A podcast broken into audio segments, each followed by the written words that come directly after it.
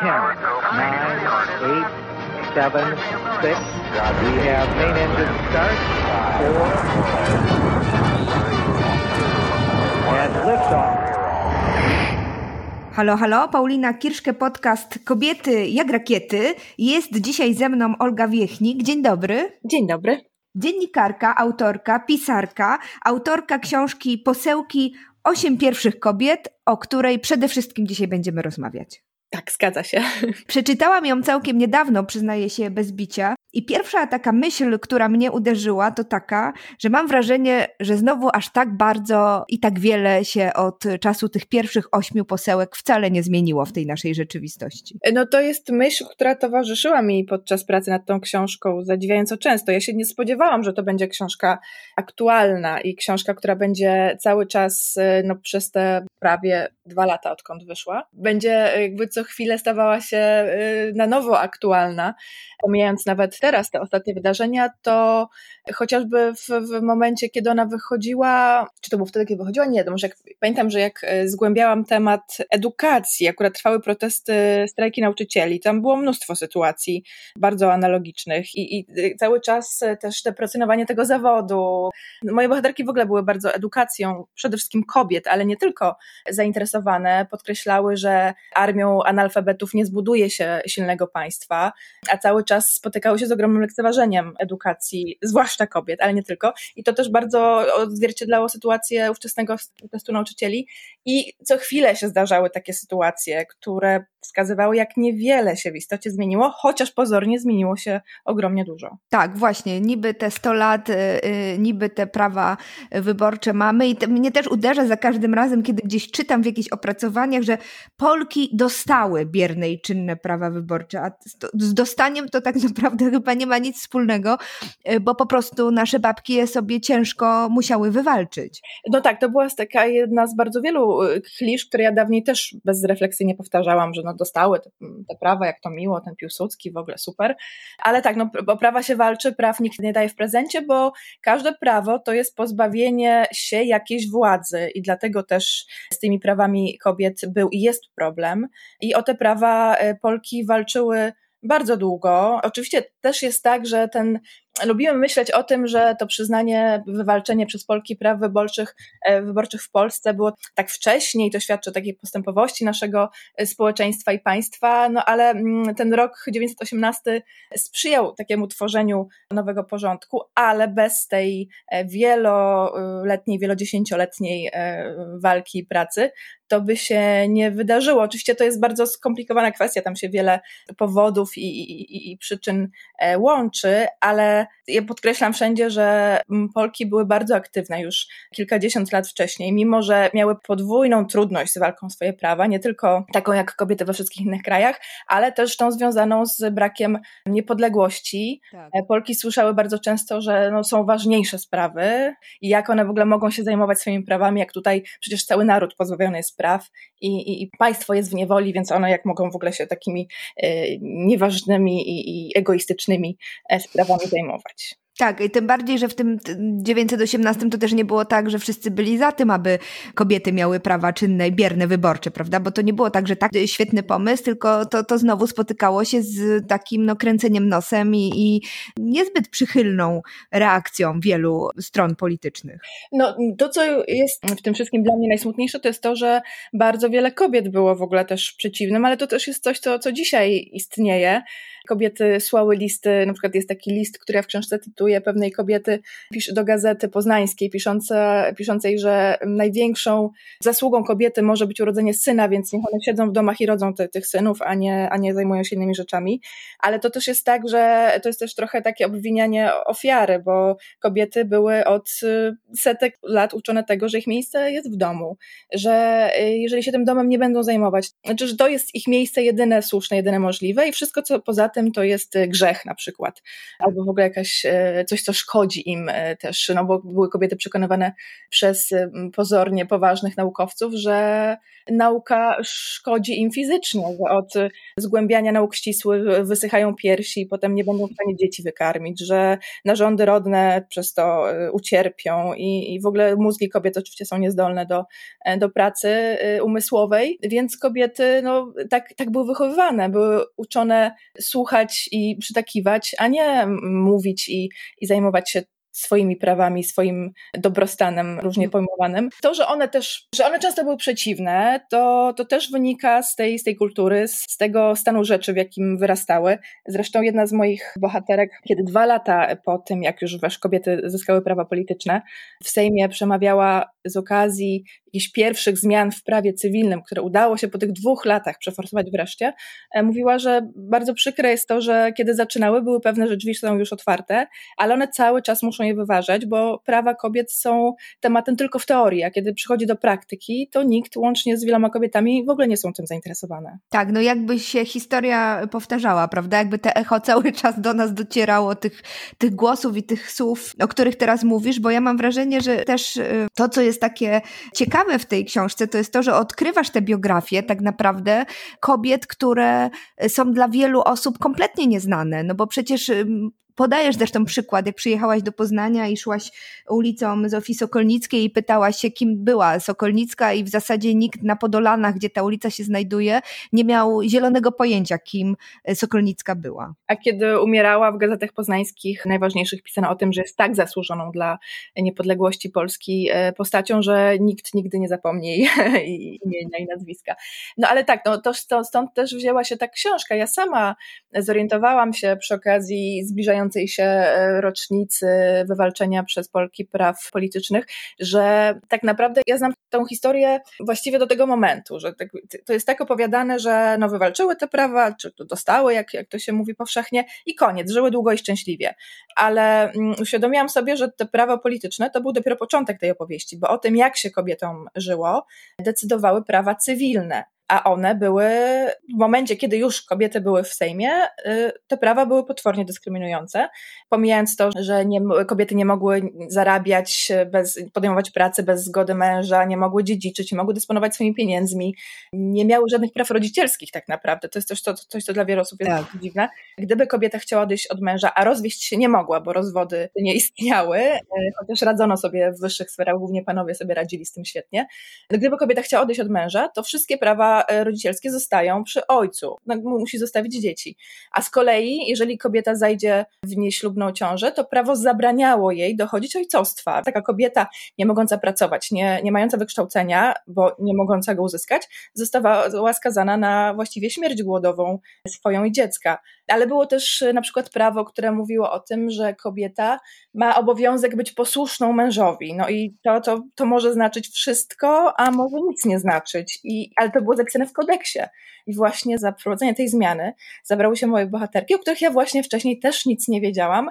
A kiedy postanowiłam je poznać i, i przybliżyć, to bardzo mi zależało, żeby to właśnie nie była taka polityczna czy historyczna, historyczna biografia, sylwetki, tylko bardzo mi zależało, żeby zrozumieć też samej, co one czuły, co one myślały, jak one się w tej roli postrzegały, co to dla nich znaczyło i dlaczego one, one się tej roli podjęły, więc bardzo mi zależało, żeby ten ich głos odnaleźć i pokazać ich taką codzienną walkę i, i świadomość ich życia. Świetnie to ci się udało, mam, mam takie wrażenie, bo faktycznie czyta się tę książkę zupełnie inaczej niż czyta się podręczniki, gdzie kobiety i tak są wygumkowane i w zasadzie nie funkcjonują, bo pokazuje to tło właśnie, o którym mówisz, że, że to nie jest tak, że, że było cudownie, idealnie, tylko że myśmy w tym całym na przykład prawie, które zostało nam po kodeksie Napoleona, funkcjonowały właśnie i że to wszystko, co, o co one walczyły i co one robiły, to jest też taka wielka ich aktywność społeczna, prawda? Bo to one zakładały szkoły, one walczyły na, na rzecz właśnie kobiet, tego, żeby mogły pracować,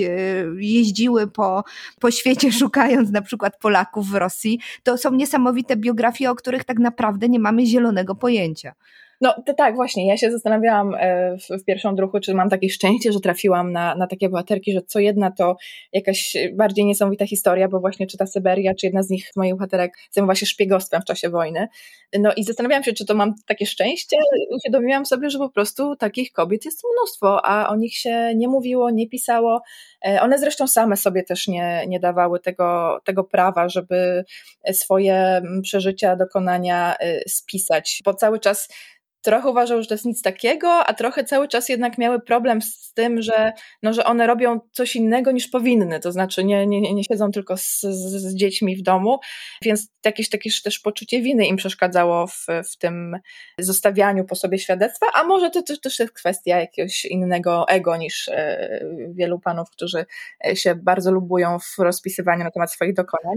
No ale tutaj świetnym przykładem i też wielkim skarbem dla mnie była Zofia Moraczewska, stała się główną bohaterką książki, bo zostawiła po sobie bardzo dużo materiałów, bardzo dużo i takich oficjalnych e, wspomnień i różnych zapisków, które na początku prowadziła po to, żeby upamiętnić swojego wielkiego męża, Jędrzeja Moraczewskiego, który był pierwszym premierem drugiej er pe. I Zofia uważała, że taka wybitna jednostka zasługuje na kronikarkę, ale z czasem uwierzyła, że też to, co ona robi, jest ważne i warte upamiętnienia, i przekonywała bardzo potem do tego inne kobiety, a z drugiej strony zostawiła po sobie bardzo dużo takich prywatnych zapisków, bardzo obficie korespondowała ze swoją siostrą, bardzo jej bliską. One zresztą miały bardzo tragiczną historię rodzinną, dlatego też miały tą relację bardzo zażyłą, i w tych listach jest bardzo, bardzo dużo bardzo poruszających historii, przemyśleń, przeżyć.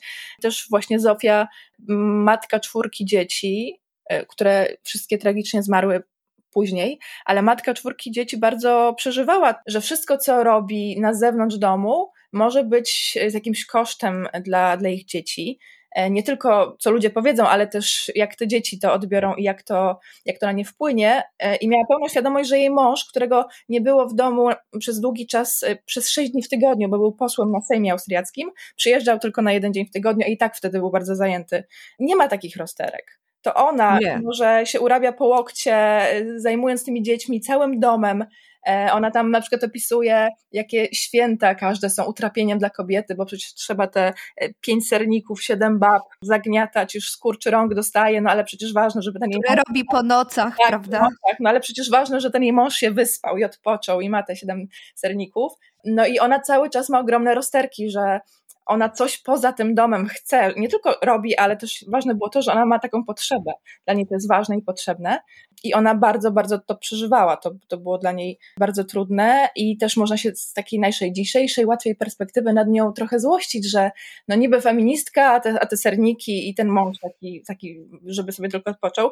No ale i tak to, co ona zrobiła, to, co one robiły, wymagało ogromnej odwagi i takiej mentalnej pracy i, i, i świadomości bardzo dużej, więc też nie można wymagać wszystkiego. Dla mnie ona jest absolutną tytanką, bo, bo tak jak mówisz, ona po prostu prowadziła dom, ale oprócz tego też dawała sobie, co nie jest takie oczywiste w tamtych czasach, takie pozwolenie w końcu na to, żeby realizować też siebie. Tak, tak, to jest bardzo, bardzo wyraźne w tych jej zapiskach. Ona na przykład, kiedy zbliżają się wybory, już Polska odzyskała niepodległość, zbliżają się wybory do tego pierwszego Sejmu, Ignacy Daszyński namawia ją, żeby startowała w wyborach i ona ma duży dylemat, mieszka wtedy w Krakowie, jej mąż już jest w Warszawie, już pracuje jako ten pierwszy premier drugiej er pe, a ona siedzi z dziećmi w Krakowie i nie wie, co ma zrobić, czy podjąć tą pracę, czy, czy nie, wyciąga kartkę, robi sobie tabelkę za i przeciw, gdzie najpierw sprawdziła ceny opału, mięsa w Krakowie, w Warszawie, obliczyła, czy to nie będzie ze stratą dla jej, dla jej rodziny, zastanawiała się, jakie są szkoły dla dzieci, jak to wszystko pogodzić, więc wypisywała w tej kategorii w te, jakby za te wszystkie takie rodzinno-ekonomiczne czynniki, ale dopisała też moja własna satysfakcja i znaczenie mojej pracy dla ogółu kobiet, więc miała świadomość, że po pierwsze to jest ważne i potrzebne, a po drugie, że ona też ma prawo takiej satysfakcji w życiu szukać i chcieć się spełniać jakoś inaczej. Tak, dla mnie to jest niesamowite, że ona miała w sobie tę siłę,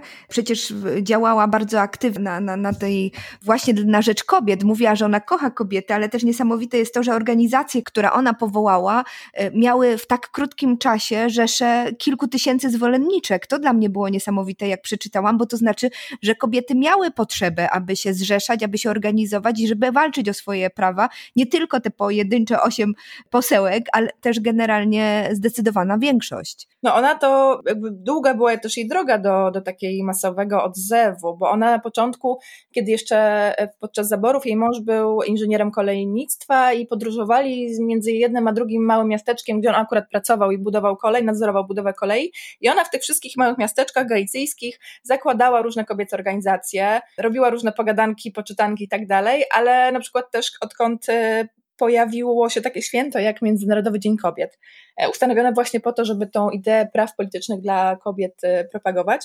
Ona w tych małych miasteczkach organizowała marsze i sama właściwie z jakimiś tam dwoma, trzema koleżankami maszerowała przez ulice miasta z transparentami i też się tego nie wstydziła. Miała w sobie to przekonanie, że to jest ważna sprawa i że tak właśnie no powoli, małymi krokami to się zaczyna i doszła do potem jednej z dwóch największych masowych organizacji kobiecej, właśnie zrzeszającej bardzo, bardzo wiele kobiet.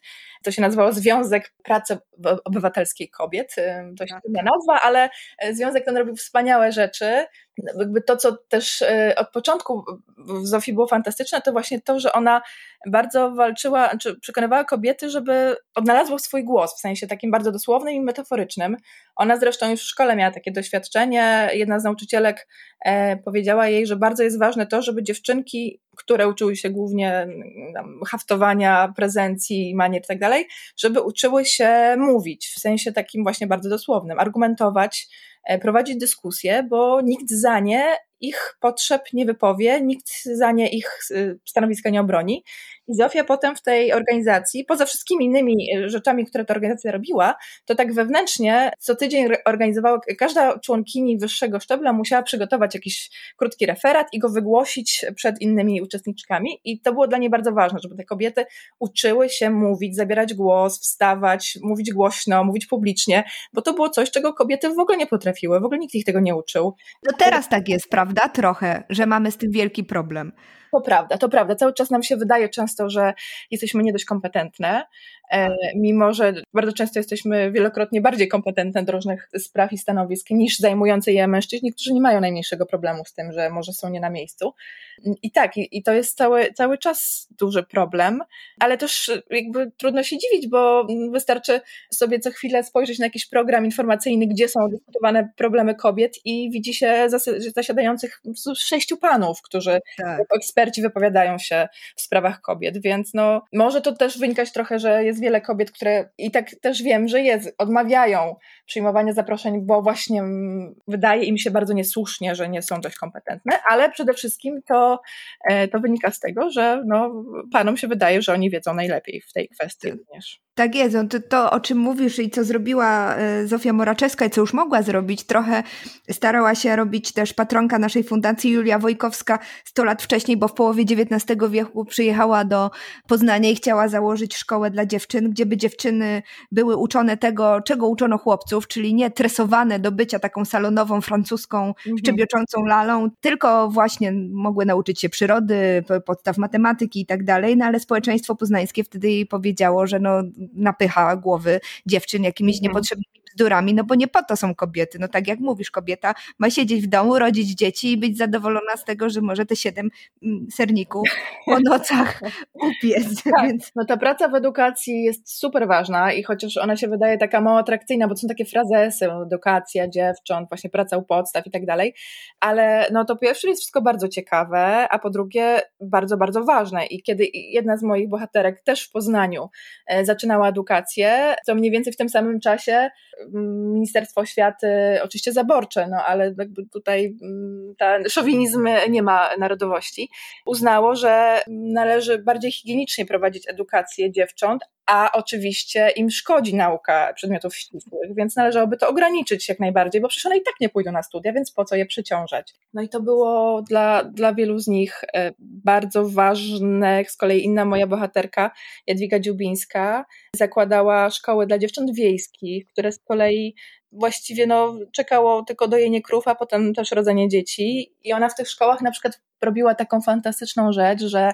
codziennie dziewczynki miały rano pół godziny na lekturę do dowolnej książki, co tylko chcą, miały notes i miały sobie zapisywać, co im tam przychodzi do głowy, jak, jak czytają, o czym myślą i potem wieczorem o tym rozmawiano i to też było takie wspaniałe otwarcie na na to, że można mieć własną interpretację czegoś, własne myśli, rozmawiać o tym, wypowiadać się na głos. To wszystko były czy bardzo dla wielu rewolucyjne, do tego stopnia, że Jadwiga miała Dziubińska ogromne problemy z Kościołem, któremu się bardzo nie podobało, że właśnie napycha głowy dziewcząt jakimiś bzdurami, a też o tym, jak bardzo to są dla wielu nieważne i nieefektowne rzeczy, świadczy historia jednej z też z, z emancypantek, pierwszych lekarek zajmujących się problemami kobiet, która poszła kiedyś z wizytą do Piłsudskiego, opowiadała mu o, o różnych problemach kobiet i Piłsudski stwierdził, że, no, że to wszystko jest dość nudne i ona tylko widzi świat z parteru, a on swoim umysłem ogarnia świat z dziesiątego piętra. No ale z tego jego dziesiątego piętra nie widać tych kobiet, które naprawdę umierają z głodu, które decydują się na zabijanie swoich nowonarodzonych dzieci, żeby oszczędzić im śmierci głodowej i bardzo, bardzo innych wielu tragicznych konsekwencji braku praw. Tak, ale to, o czym mówisz, też odzwierciedla się chociażby w tym, że kobiety posłanki długo walczyły o to i w tą walka w końcu w dwudziestoleciu się nie udało, chociażby o to, żeby służące miały miały ośmiogodzinny czas pracy, prawda? Bo robotnikom został on już przyznany, natomiast służba w domu, oczywiście kobieca, była traktowana jak po prostu siła robocza, która musi pracować wtedy, kiedy państwo sobie tego życzą i one absolutnie nie miały żadnych praw. Tak, tak, to był duży problem w dwudziestoleciu, bo to było po prostu białe niewolnictwo, które nie wydawało się posłom w Sejmie problemem właśnie dlatego, że to była praca kobiet. To był zawód bardzo, bardzo sfeminizowany i kiedy moje bohaterki referowały tą ustawę, projekt ustawy, to właściwie spotykały się w dużej mierze z, z szyderstwem. Tej ustawy nie udało się wprowadzić, mimo że właśnie, tak jak wspomniałaś, w przypadku wielu innych grup zawodowych wprowadzono postępowe, jak na tamte czasy, różne prawa socjalne. Tutaj się tym nie przejęto, no bo dotyczyło to kobiet. I tak samo dzisiaj można myśleć o darmowej, ogromnej pracy opiekuńczej kobiet, której państwo nie wykonuje, którą zrzuca na kobiety, które mają utrudnione, potem mają niskie emerytury, nie mają jak pracować, dźwigają na sobie obowiązek w dużej mierze opiekowania się tą częścią społeczeństwa, która opieki wymaga, a one robią to za darmo. I problemu nie ma, bo, no bo kobiety się tym zajmą. No wiadomo, no bo dlaczego nie, prawda? To jest Jadwiga Dziubińska, to zresztą jest fantastyczny przykład też kobiety, która pokazuje to, o czym dzisiaj mi mówią samorządowczynie, że one idąc do polityki, idą po to, aby po prostu coś zrobić, to znaczy zmienić jakąś rzeczywistość, w której funkcjonujemy. Natomiast mężczyźni idą tam zwykle po to, żeby jednak mieć te honory, żeby być tym burmistrzem, nie wiem, wójtem. One idą po coś, żeby coś załatwić. Zresztą to jej przykład, prawda, jest taki, że ona w pewnym momencie uznała, że już nie chce dalej startować, nie chce dalej być na listach wyborczych, bo chce wrócić i pracować dalej w szkołach, które tworzyła. Tak, tak. No ona jest na to bardzo dobrym przykładem. Ona walczyła o ustawę wprowadzającą obowiązek tworzenia szkół wiejskich dla dziewcząt w każdym powiecie.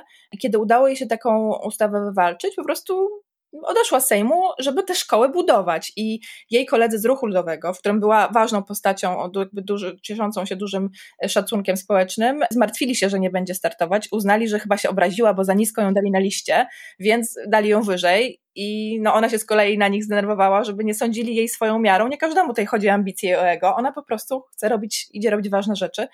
A w polityce no, niekoniecznie się je da robić. Znaczy, te pierwsze bohaterki, te pierwsze kobiety w Sejmie, nazywane wówczas posełkami, one były bardzo ideowe i bardzo przekonane o tym, że mają do zrobienia ważne rzeczy, a nie karierę tylko i wyłącznie.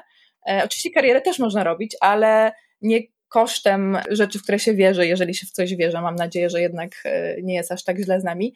Natomiast w późniejszych kadencjach, w, w Sejmach późniejszych kadencji to też już nie wyglądało aż tak dobrze. Zresztą Zofia Moraczewska narzekała na później też na kobiety w Sejmie, mimo że bardzo kobiet zawsze broniła. To, że też pojawiały się oczywiście karierowiczki i, i, i kobiety, które robią to, co partia każe, ale te pierwsze bohaterki są naprawdę wspaniałym przykładem, jak można też ponad podziałami razem działać, bo one pochodziły z bardzo różnych stron sceny politycznej, bo była tam właśnie i Zofia Moraczewska, bliska współpracowniczka Piłsudskiego, socjalistka duchem i umysłem, i była tam Gabriela Balicka, z kolei związana z Romanem Dmowskim i Endecją, i one się dogadywały. I nie było z tym problemu. Potrafiły razem wiele rzeczy osiągnąć i, i wielu się porozumieć. Tak, dzisiaj to w zasadzie jest chyba nie do pomyślenia, prawda, na naszej scenie politycznej, żeby coś wydawało się na tyle ważne, aby móc te zwaśnione strony pogodzić, aby wspólnie walczyć o jakieś idee, które są ważne dla, dla wszystkich.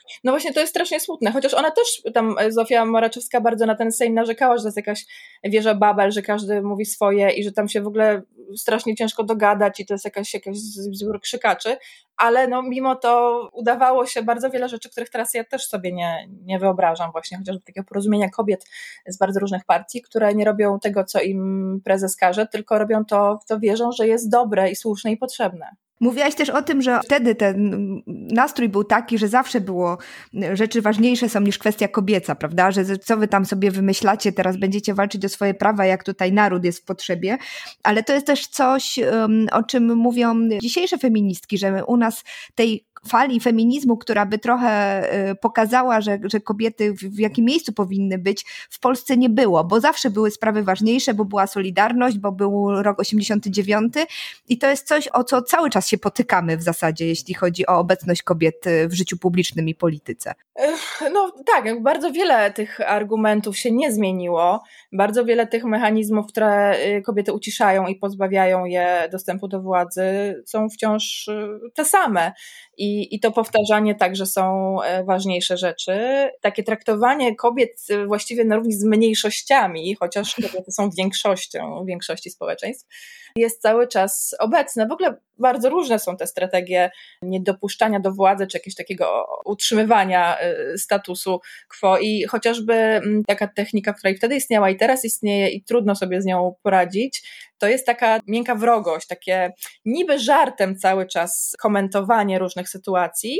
I jak na taki żart odpowiedzieć, bo jak odpowiesz poważnie, to jesteś spięta i nie masz poczucia humoru. Tak. Jak zignorujesz, no to jednak to jakby pozostawiasz to, to dalej, jakby umacnia się ten pogląd i one już wtedy z, z takimi żartami bardzo różnymi się spotykały. Była na przykład taka historia walki o ustawę antyalkoholową, którą one też zgodnie wszystkie podjęły.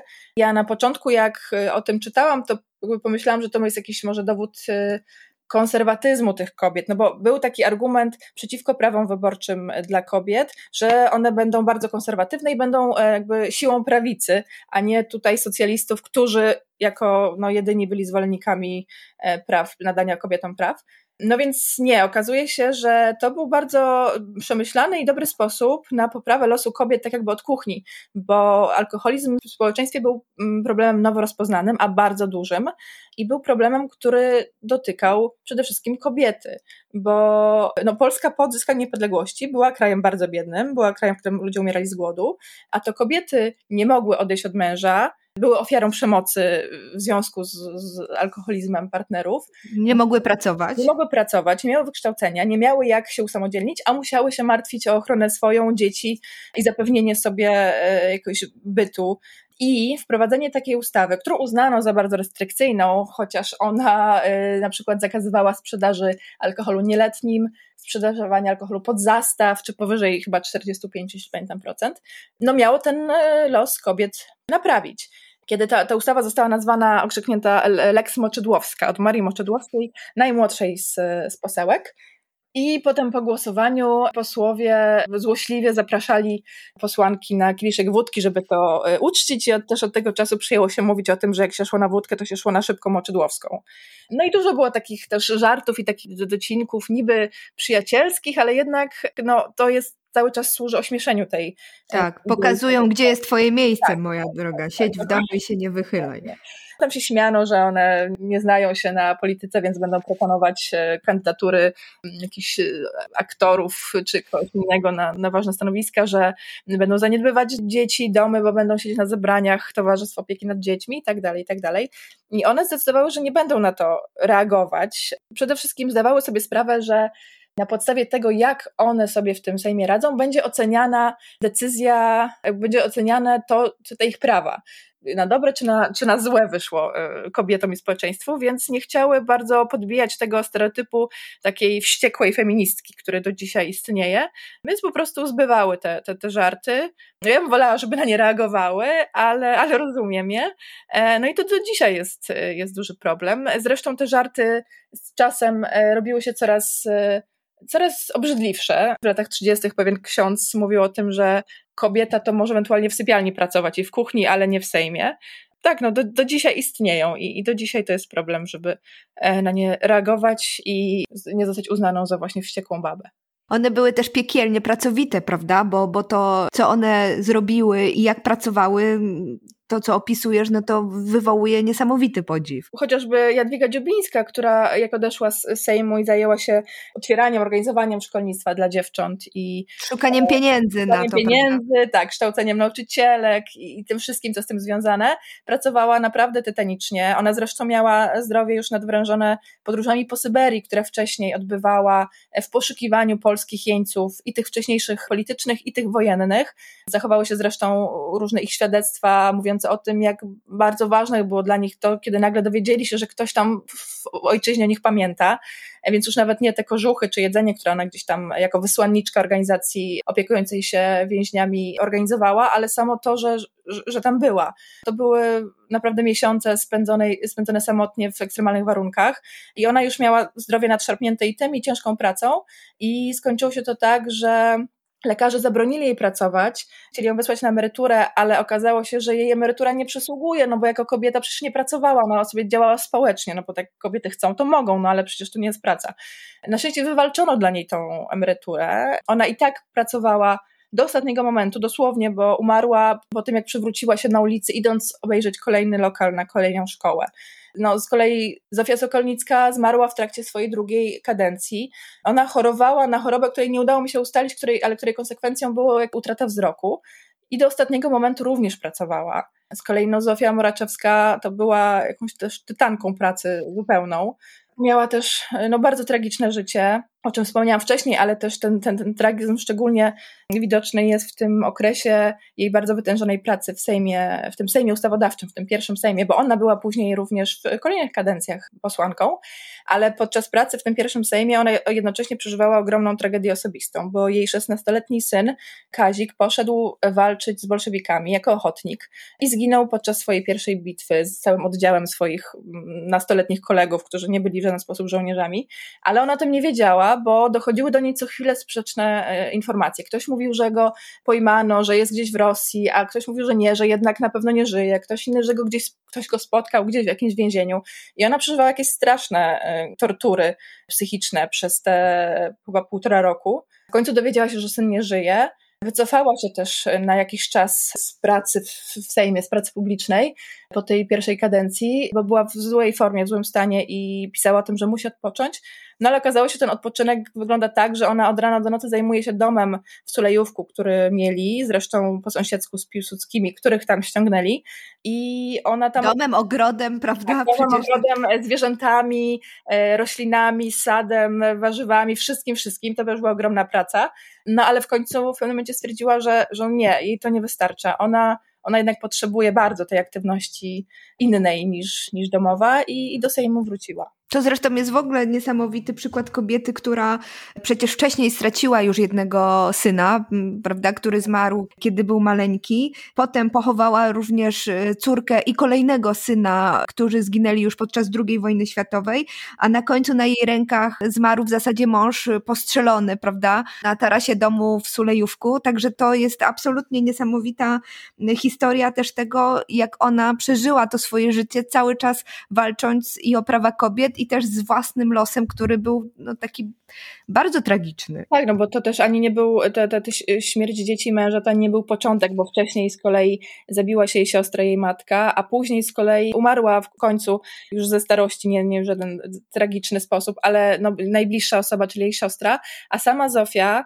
doświadczyła z kolei ziszczenia, mówię to w cudzysłowie oczywiście, tego y, socjalistycznego marzenia o, o jakby Polsce sprawiedliwej społecznie, które oczywiście było czymś strasznym i, i nie miało wiele wspólnego z tym, na co ona pracowała, bo w P R L-u I ona i przede wszystkim jej mąż jako bliski współpracownik Piłsudskiego zostali wymazani. Ona straciła, tak jakby symbolicznie pokazuje zmiana w adresie korespondencji, którą tak. do, do, dostawała. Długo to listy przychodziły do niej do Solejówka na ulicę Jędrzeja Moraczewskiego, a potem ta ulica zmieniła nazwę, a ona straciła emeryturę, nie miała też z czego żyć.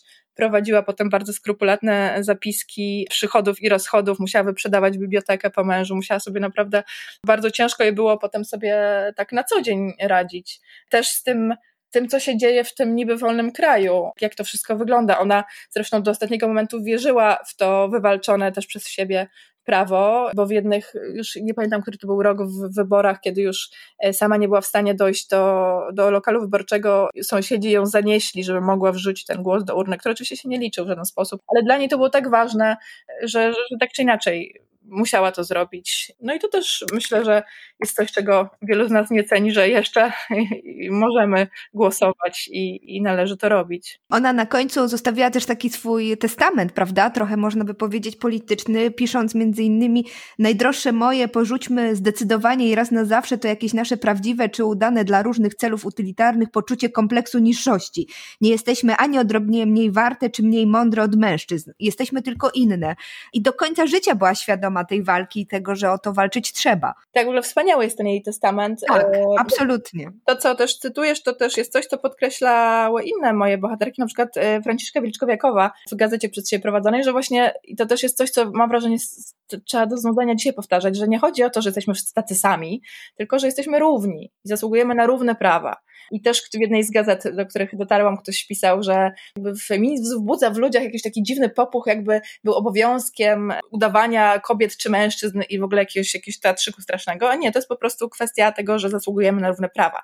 Ale wracając do testamentu, to on jest przewspaniały. Zofia tam na przykład pisze o tym, taką pozwala sobie na taką śmiałą myśl, że może kiedyś świat będzie lepszy, bo na przykład przestaniemy się zabijać nie tylko w wojnach, ale również przestaniemy zabijać zwierzęta. I może jakaś kobieta wymyśli jakieś syntetyczne pożywienie, które pozwoli nam nie jeść mięsa. Oczywiście nie jest nam potrzebne syntetyczne pożywienie, ale jest to piękna, piękna myśl też świadcząca o jakiejś jej postępowości, że fajnie by było, krok dalej idzie to, że może właśnie żyć bez zabijania. Zresztą tak, ona tam bardzo w tym testamencie podkreśla to, jak ważne jest wychowanie dzieci, przyszłych dorosłych, bez tego kultu wojny okropnego, który sprawia, że to się wydaje takie świetne, no machać tą szabelką i, i że ginąć to jest tak pięknie. No pięknie jest tego uniknąć, pięknie zrobić wszystko, żeby nie doszło do sytuacji, w której trzeba zginąć. No i to jest ważne, żeby też y, to mówienie w, o wojnie, w wychowaniu nie było takie właśnie bajkowo, heroiczno-kozackie, tylko żeby było więcej w tym realizmu. No ona akurat wiedziała, o czym mówi, bo, bo ten los właśnie i ta utrata dzieci bardzo ją doświadczyły, ale w ogóle mam takie poczucie, że one pokazywały właśnie taką drugą stronę rzeczywistości, że można to wszystko, co jest takie faceckie właśnie w tej mm. polityce, przełożyć na taką zupełnie inną pracę u podstaw ku polepszeniu bytu po prostu wszystkich, społeczeństwa, w którym się żyje. No tak, no to też jest jakby dla mnie i dla wielu osób oczywiste, że feminizm jakby poprawi życie nie tylko koń, poprawi życie nie tylko kobiet, ale również mężczyzn, bo zajmuje z nich różne sztuczne i zupełnie bezsensowne jakieś stereotypowe role i, i wymagania. No, więc, więc tak. A one były prekursorkami tej myśli, prawda? No bo, bo to było coś, czego one tak naprawdę uczą nas i coś, czego mam wrażenie, jak czytałam tą książkę, to ogarnia mnie taka wściekłość, że nikt ich nie zna, nikt ich nie czyta, nikt nie wie, że takie kobiety funkcjonowały. Pewnie teraz, jak już twoja książka się pokazała, to jest tym trochę lepiej, no ale na przykład cały czas mam wrażenie, do odkrycia są także te pierwsze senatorki, prawda? Które mhm. też funkcjonowały, robiły fantastyczne rzeczy i też o nich nie pamiętam.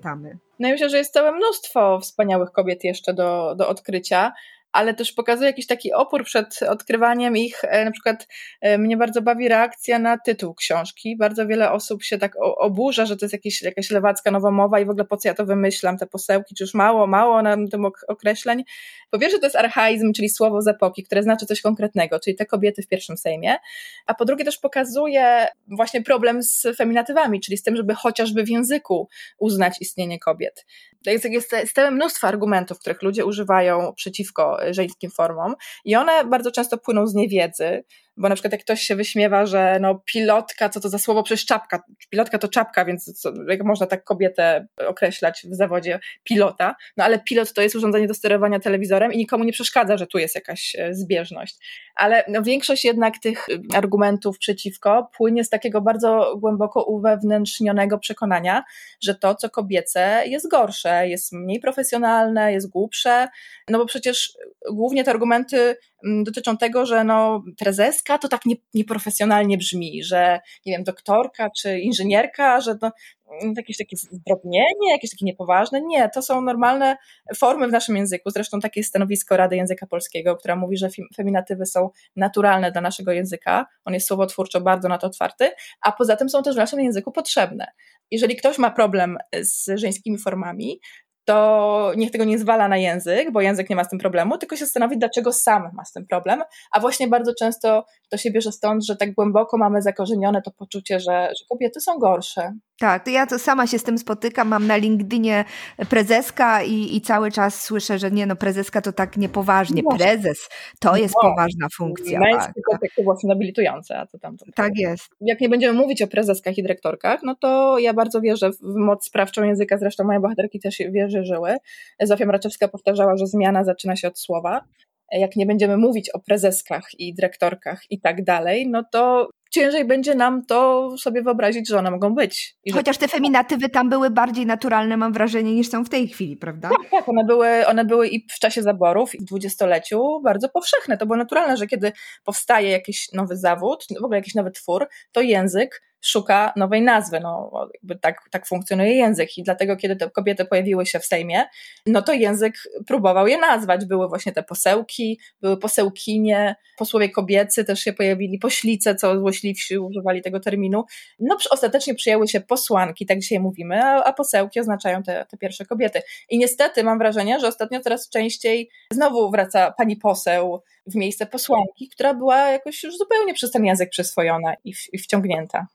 Im wyżej, tym gorzej, bo radna to jeszcze jest pół biedy, prawda? Ale posłanka, burmistrzyni, prezydentka to już o zgrozo, przecież nie ma takich słów. No sprzątaczka i tak dalej, wszystko w porządku, ale właśnie tak. Jak wyżej, tak to z jednej strony pokazuje, jakie zawody wykonują kobiety, ale z drugiej też to, że właśnie im wyżej, tym bardziej mamy problem z tym, że kobieta może, może na takim stanowisku funkcjonować. Nigdy w polskim parlamencie kobiety nie przekroczyły tej magicznej liczby procentażu trzydzieści procent, dziesięć procent wójtyń i burmistrzyń mamy mniej więcej do trzynastu, czasami zdarza się. Widzimy i pamiętamy wszyscy, wszystkie, jak została potraktowana Kidawa Błońska. To chyba nie jest coś, co by sprzyjało startowaniu kobiet do różnych gremiów, również politycznych, prawda? Ja mam wrażenie, że, że ten opór taki cały czas w nas jest, również kiedy rozmawiam z samorządowczyniami czy kobietami, które robią fantastyczne rzeczy, to ten pomysł będę startować, zgłoszę się, będę chciała zostać radną, burmistrzynią i tak dalej. Gdzieś tam ten opór cały czas funkcjonuje. Natomiast jeśli chodzi o sołtyski właśnie, czy też te niższe stanowiska, kiedy wymaga się bycia mega robotną i zakasania no, rękawów, to kobiety nie mają z tym problemu i zasuwają. No tak, kobiety z zasuwaniem nie mają problemów, a, a z kolei z brakiem zaszczytu też nie. Oczywiście to jakby są bardzo różne przypadki, no jest uogólnieniem, ale no jest tak, że im więcej, im więcej zaszczytów, tym mniej kobiet, ale to też środowisko polityczne jest wciąż dla kobiet bardzo nieprzyjazne, czy ostatnia historia z karmieniem piersią i porównywaniem karmienia piersią do y, publicznego załatwiania tak. i tak dalej. To jest takie straszne w ogóle, ktoś ma pomysły i połączenia w mózgu, ale pamiętam, kiedy te dwa lata temu książka wyszła, to bo akurat była taka sytuacja w jednej z komisji, kiedy poseł i posłanka wdali się w jakąś dyskusję i poseł powiedział, żeby posłanka nie używała takiego mentorskiego tonu, bo to kobiecie nie przystoi. No i to znowu jest to samo, no kobiecie nie wypada się na czymś znać, nie wypada no, zabierać w sposób fachowy głosu, no bo, no bo jest kobietą. Potem poseł się tłumaczył, że no jemu, jemu chodziło o to, że kobieta to przecież się kojarzy z takim ułożeniem i łagodnością. No to cały czas są te, te same historie, że ma siedzieć cicho i być miła i się uśmiechać, a jak coś wie lepiej, to już w ogóle jest, jest wiedźmą. Zresztą to jest znane powiedzenie Romana Dmowskiego, który dzielił kobiety na dwie kategorie. Niewiasty, te, które nic nie wiedzą i wiedźmy, czyli te, które wiedzą wszystko. On oczywiście był zdania, że nie niewiasty to są te właściwe, a cała reszta to jest jakaś aberracja. Tak, myślę, że z tym cały czas się borykamy. Czytam taką książkę, przeczytałam już jakiś czas temu, Marii Boguckiej, historyczki o Mizoginia nazywa się. Mm. Ona pisze tam jedną fajną rzecz, którą bym chciała na koniec przeczytać. Z perspektywy szerokich badań, jakie od przeszło pięćdziesięciu lat prowadzone są w Stanach Zjednoczonych i Europie nad historią kobiet, proces emancypacji to najdłuższa w dziejach rewolucja.